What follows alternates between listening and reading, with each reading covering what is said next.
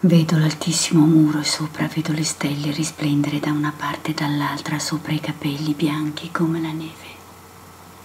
Vedo la cima del Monte Sacro altissima nella notte. Vedo la testa del Monte Sacro risplendere nella notte. Poi la prigione terrena mi infila il grembiule nero. Allora mi siedo e canto. Ma quali provviste, Olin? La merce siamo noi. Noi siamo la merce che può fare acquisti. Te lo dico in un orecchio e tu dammi l'orecchio. Quando l'acquisto riguarda il pane, i tempi sono prossimi alla redenzione.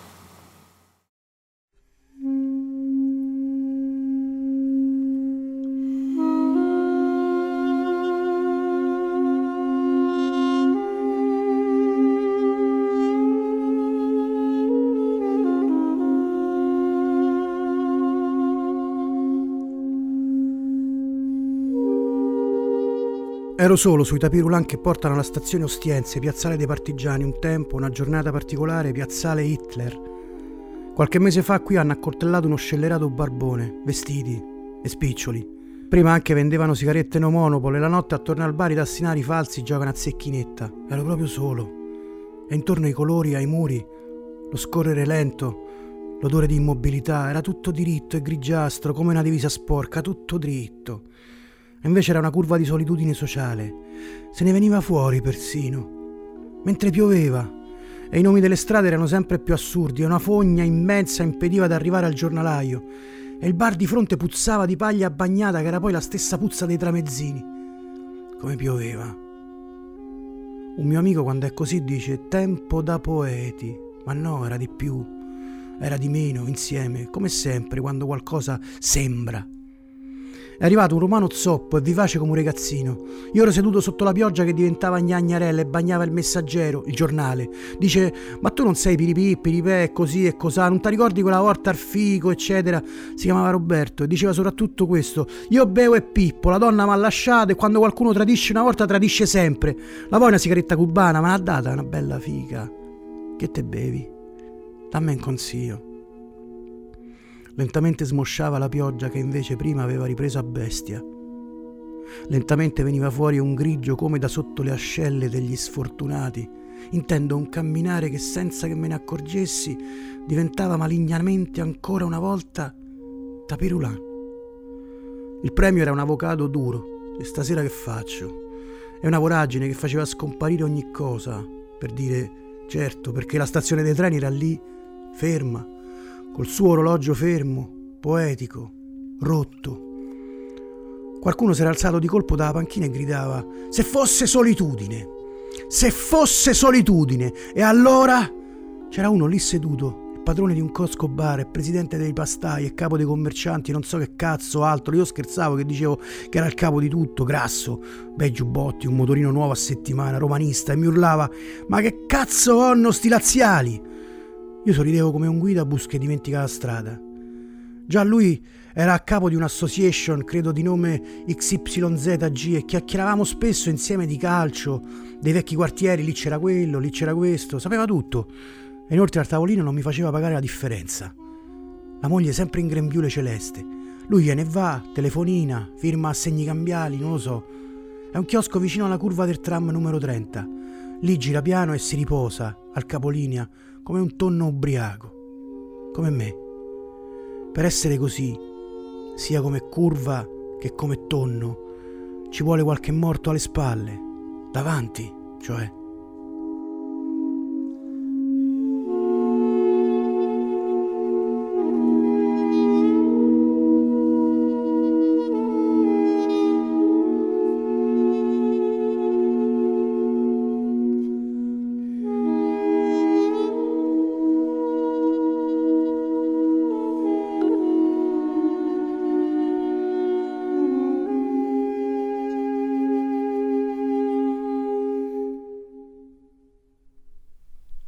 Un giorno un giornalista andò da un poeta e gli chiese, qualora si incendiasse la sua casa, cosa salverebbe.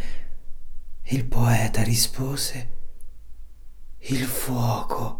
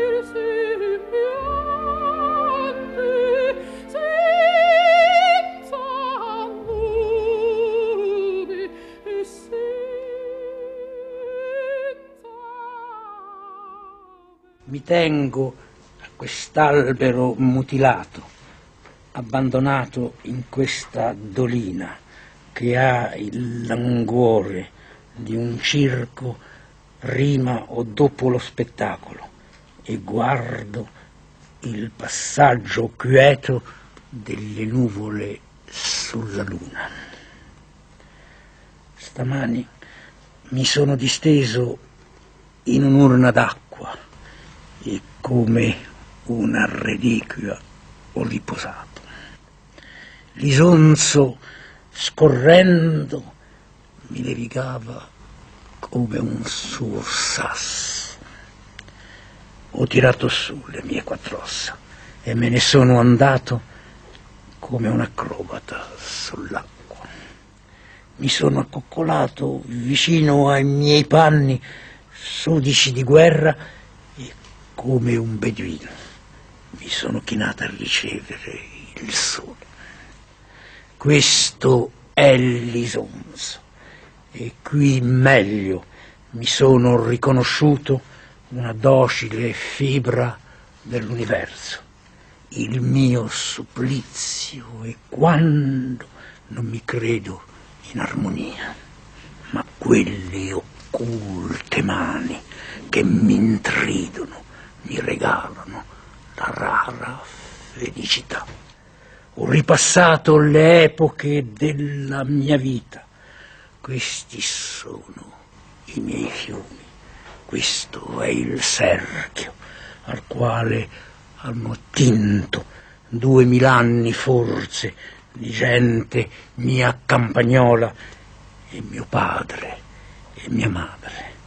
Questo è il Nilo che mi ha visto nascere e crescere e ardere d'inconsapevolezza nelle estese pianure.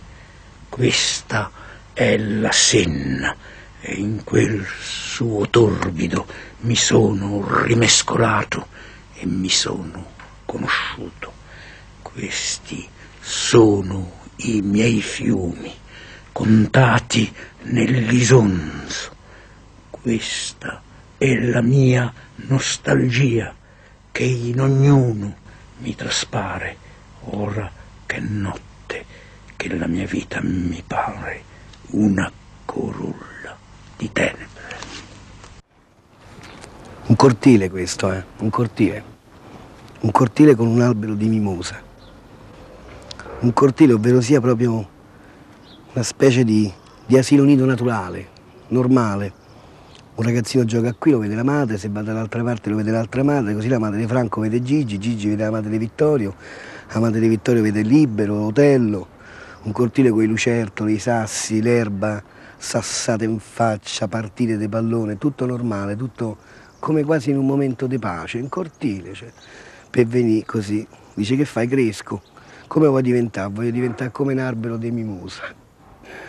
Così, come un albero di mimosa voglio diventare. E perché no?